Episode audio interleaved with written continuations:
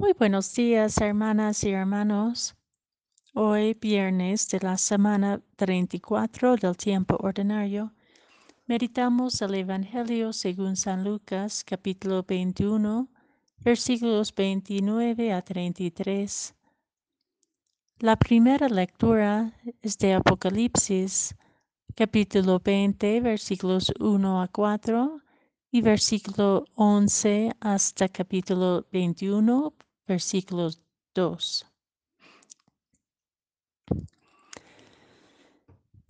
En aquel tiempo Jesús propuso a sus discípulos esta comparación. Fíjense en la higuera y en los demás árboles.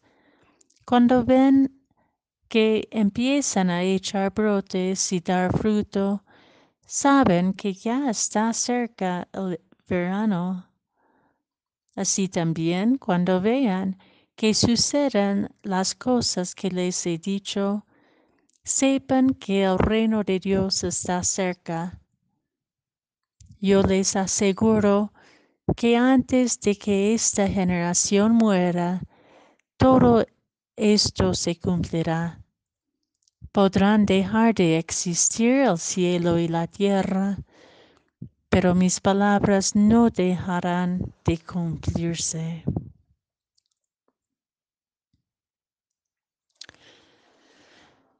Hemos contemplado a lo largo de esta semana, la última del año litúrgico, textos apocalípticos que frecuentemente han sido utilizados para interpretar los signos de los tiempos actuales como señales de la inminente fin del mundo, lleno de imágenes de destrucción, del último castigo divino hacia un mundo malvado e indigno. Pero como hemos contemplado, la interpelación de estos textos para nosotros es a qué medida en medio de las pruebas e inseguridades, somos atentos y dispuestos a reorientar nuestras vidas constantemente alrededor de la única fuente que necesitamos, la palabra divina ilimitada, encarnada en nuestra humanidad limitada.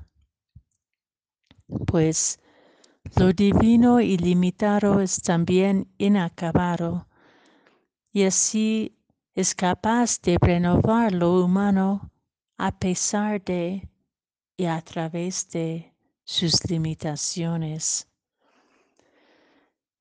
En este contexto, la lectura de hoy ilumina los textos difíciles de esta semana con la esperanza y la exigencia que nos presenta la imagen de un árbol comenzando a echar brotes o dar frutos después de un largo invierno suscita en mí una alegría profunda.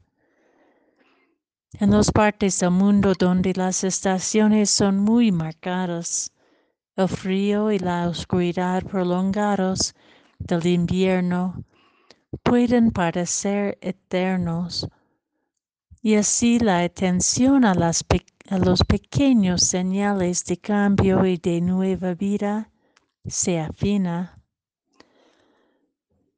La comparación que hace Jesús hoy está llena de novedad. Nos devuelve a nosotros la capacidad de discernimiento que nos permite reconocer el advenimiento del reino de Dios.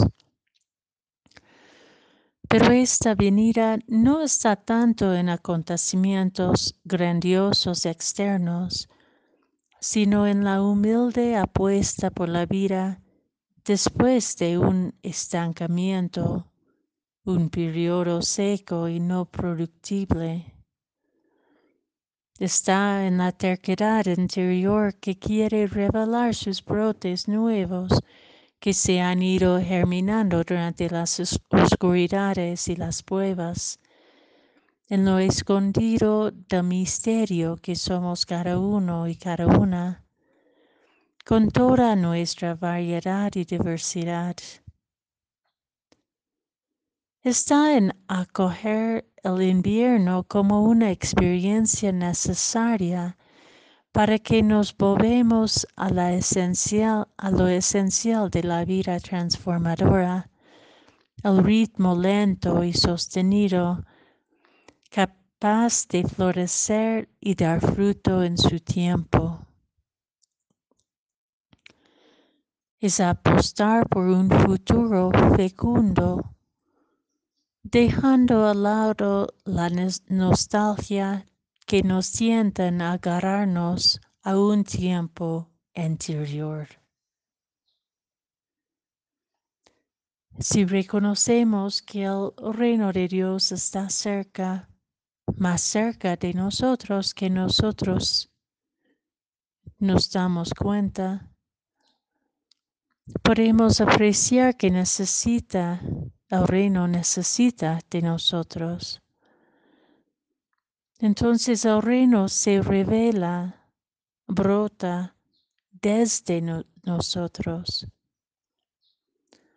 ¿Cuáles son los brotes del reino que quieren revelarse en nosotros como personas, como comunidades, como sociedad, que puedan transformar el presente invierno? ¿Cuáles son los señales de vida nueva en nuestra cotidianidad? que son los primeros indicios de una nueva humanidad, una nueva tierra y un nuevo cielo.